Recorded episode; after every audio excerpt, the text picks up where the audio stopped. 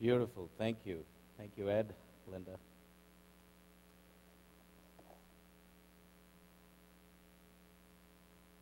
The incident I'm about to share with you, I heard uh, through, I think it was either Mark Brandt or Bill Norsworthy who told me happened uh, during one of uh, our work parties many years ago. Uh, and correct me if I'm wrong, Bill. Uh, apparently, some of our members, uh, Unitarian Universalists, were out working on our grounds one Saturday morning, mulching and uh, you know cleaning and, and raking leaves, when they found a lamp. What the heck? Mark Brandt said.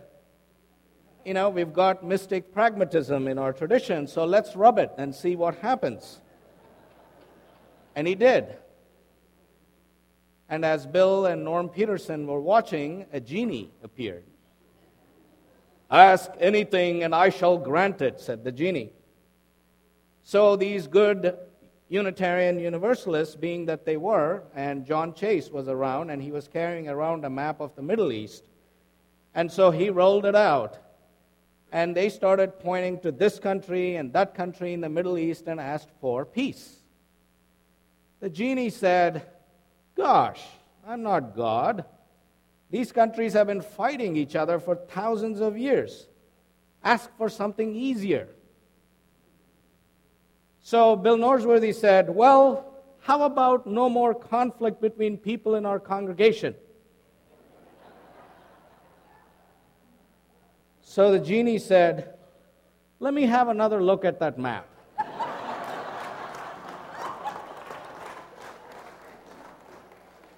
Remember that? Those were the days.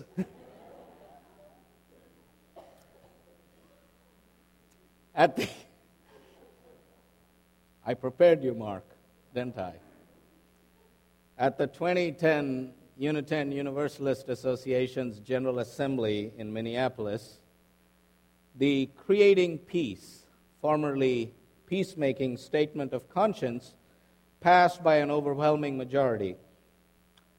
The first paragraph states We believe all people share a moral responsibility to create peace.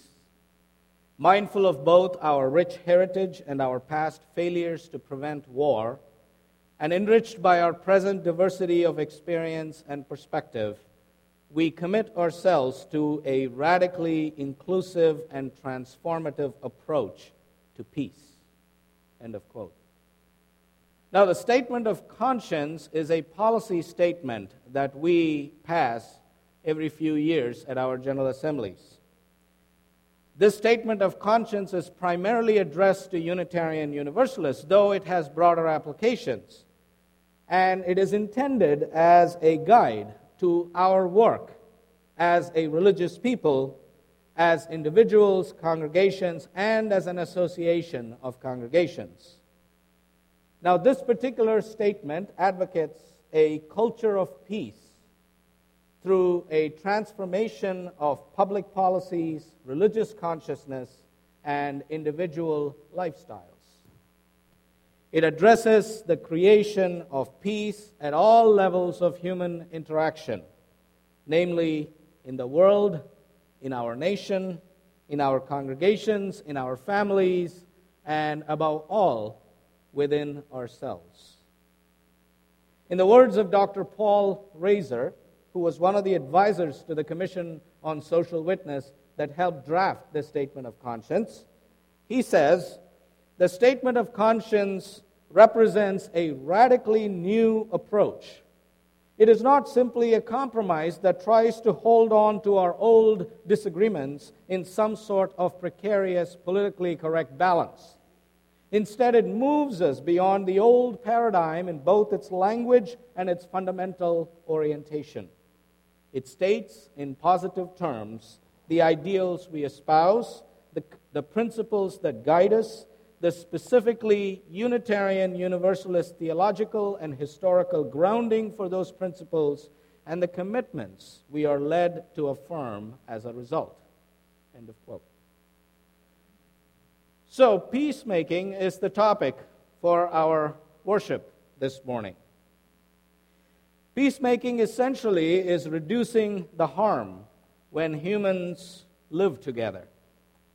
In peacemaking, we engage in a process of building trust, harmony, collaboration, mutual security, mutual understanding of differences where there might otherwise be divergence, discord, or violence. So, peacemaking is an active way of being in peace in the world. One could say that Unitarian Universalists are more committed to peacemaking than pacifism, whereas a group like the Quakers are more committed to pacifism than peacemaking. There is a vital difference. You see, peacemaking is not the denial of conflict. It is not a naive or romantic notion about peace. On the contrary, peacemaking begins by recognizing that our world is filled with conflict. That we human beings have a natural inborn tendency to be aggressive. And that while we cannot eliminate aggression completely in ourselves, we can choose how to channel our aggression. While we cannot eliminate conflict in the world, we can choose how we respond to conflict. We can learn to use conflict and aggression to deepen our regard and respect for one another, and also a sense of the holy. That would be real peacemaking. So, where do we begin? As the reading suggested that we did last Sunday, for those of you who were here, by the legendary founder of Taoism, Lao Tzu, it begins with ourselves. Now, there may be a few saints in the congregation this morning. I don't deny that. But most of us, or the rest of us, are in deep struggle, aren't we? Because we as a species mostly are not peaceful inside. We carry around this deep inner restlessness, a toxic anxiety, if you will, an anxiety born out of our fears our despair, our helplessness, even our hopelessness, our deep sense of insecurity about ourselves and about the world, and our frustrations.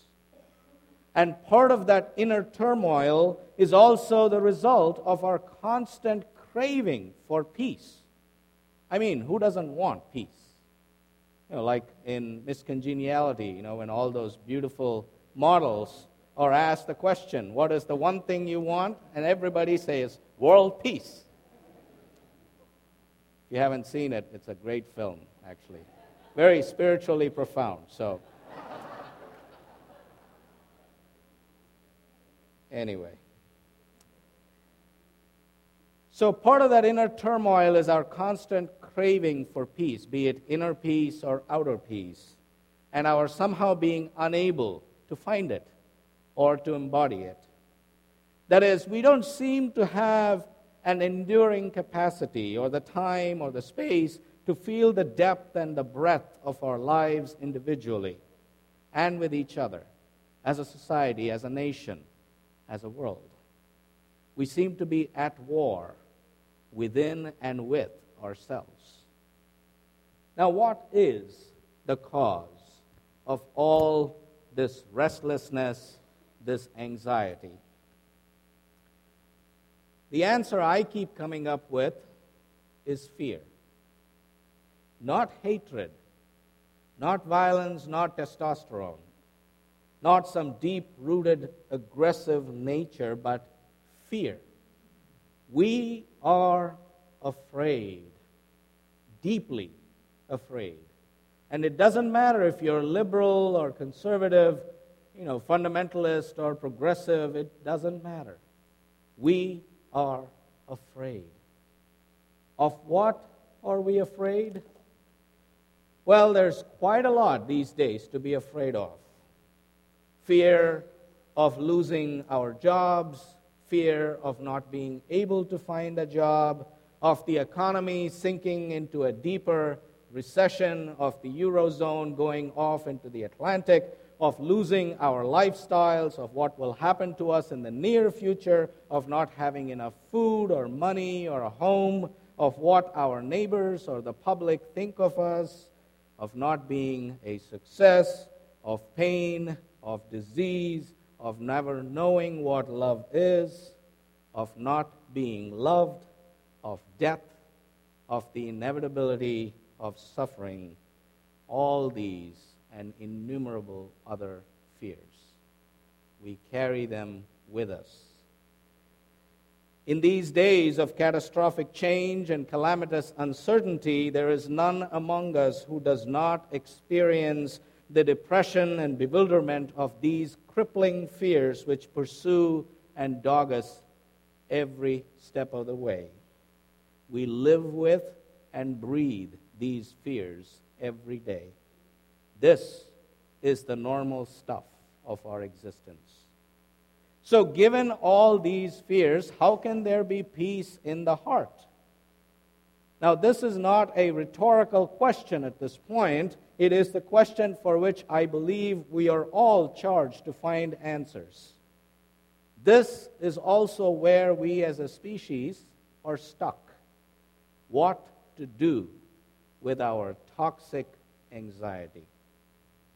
Now, there is a vital connection between the peace or violence in our minds or anxiety in our hearts and the conditions that exist outside. Because when our mind is hostile, it sees hostility everywhere. When our mind is fearful, it sees enemies lurking everywhere. And we act on what we see. Acting in anger is not just the result of an agitated mind, it is also a cause, provoking retaliation from others and further agitation in our minds. So, if negative behavior becomes habitual, we find ourselves chronologically in a negative frame of mind, upset all the time. I'm sure we've encountered people in our lives people who just don't seem to have anything to be happy about. And we seem to be continually entangled in pointless conflicts, which is just the opposite of peacemaking. So, in order to do effective peace work, to reconcile individuals, communities, or countries, we have to have peace in our minds and our hearts and trying to pursue peace with anger and anxiety in our minds and hearts will only stir up more conflict, not help us feel peaceful. So, the work we need to learn to do is to stay still with the anxiety. You know, not rush to find solutions, not try to fix our fears, but to stay present to them, breathe in their presence, and wait. You know, the Advent season is a good time to do just that. Because the Advent is about waiting, waiting for hope, for peace to be reborn in our hearts, and to forgive ourselves again and again for not that we have been taught our lapses, but are really merely being who we really are. And maybe then we will find peace in our hearts and therefore in our minds as well. So, peacemaking means forgiving ourselves. Because when we hang on to regrets, that is quite a heavy burden to carry around. Peacemaking means softening our self criticism. Something for me. Comparing ourselves less to others. It's very hard, but it's something we need to do. Peacemaking means accepting ourselves for who we are, as we are, not condoning, accepting, so that from acceptance will come the opportunity to do the deep inner work we need to be doing to be who we can yet be. I believe that all of us are given daily opportunities to work for peaceful resolutions of conflicts, be it at work, at home, with family and friends, or in our religious communities, through the ongoing and perennial practice of compassion and forgiveness. And these two are fragile arts.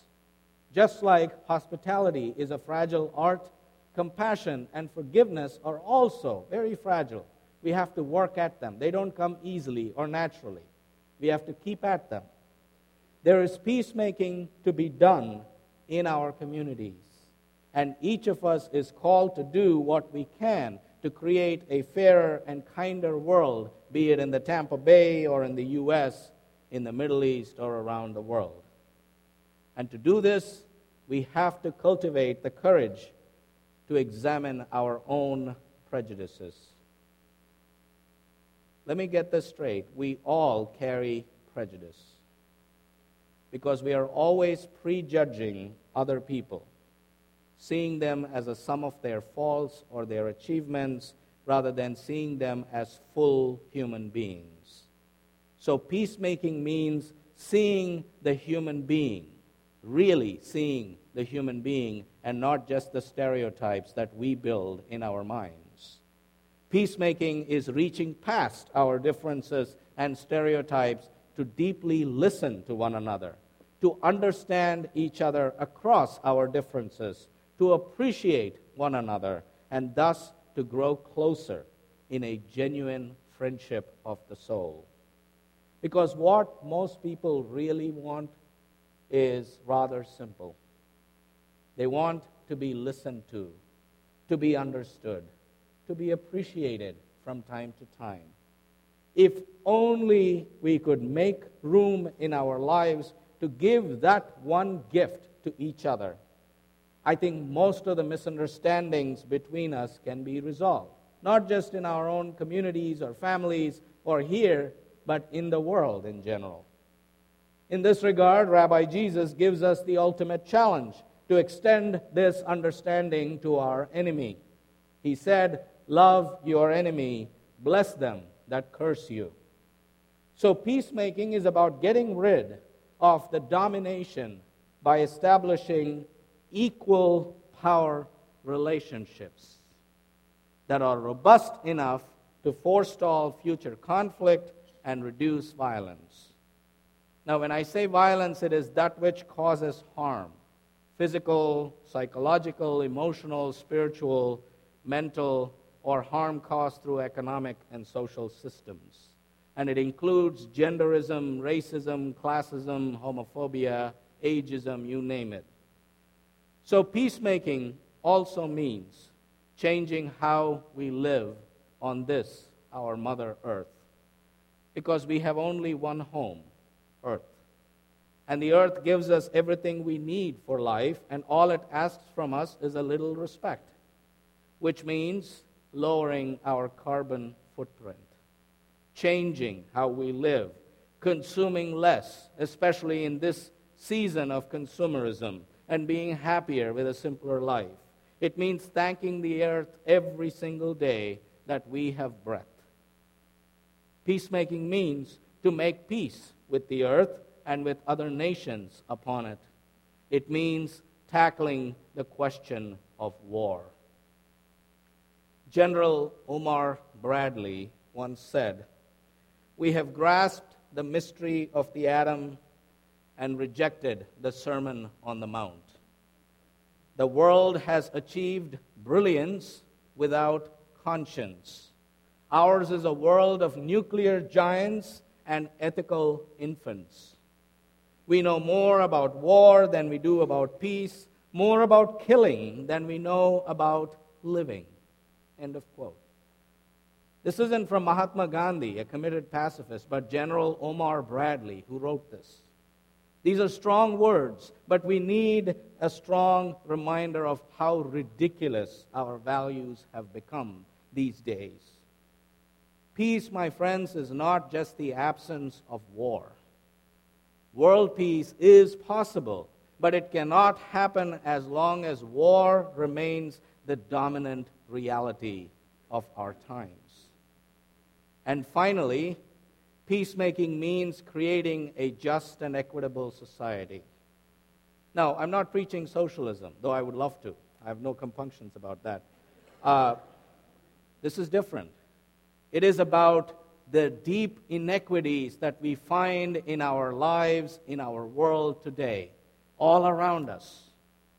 The huge discrepancy between wealth and poverty, be it in New York, Chicago, London, Paris, or right here in the Tampa Bay, is just not acceptable. It is a form of violence. So it is time to make poverty history. And that dream is within the realm of human possibility. We have a choice, but we lack the will. And if only we can develop the will to do it, it is possible. So each one of us is called to be a peacemaker with ourselves, each other, and the whole world. The solution to rampant violence, to international suspicion, and gross inequality begins with a challenge to each of us change thyself. Because if we can change ourselves, we can reach anybody. We should always remember that there is great hope for the world. Because one person changing himself or herself has effects that reach much farther than we can see. As Mahatma Gandhi said, if one person gains spiritually, the whole world gains with him and her. So, wherever there have been beneficial changes in history, that is how they have come about. And we don't have to wait until another Messiah, another person, another nation decides to change. Why don't we, for a change, change first? We can be peacemakers in the small actions of our daily lives by loving ourselves instead of criticizing ourselves all the time, acting from a place of love instead of fear, developing the capacity to be aware of the urge to be violent, and learning to restrain that impulse. Reaching out more to our family and our friends with caring and compassionate communication, moving past our stereotypes to make friends with people who are different than we are, and living more gently upon our Mother Earth. In a world filled with conflict, may we be peacemakers. May we fulfill the words of Jesus Blessed are the peacemakers, for they shall be called the children of God. May we truly be children of the holy. So be it.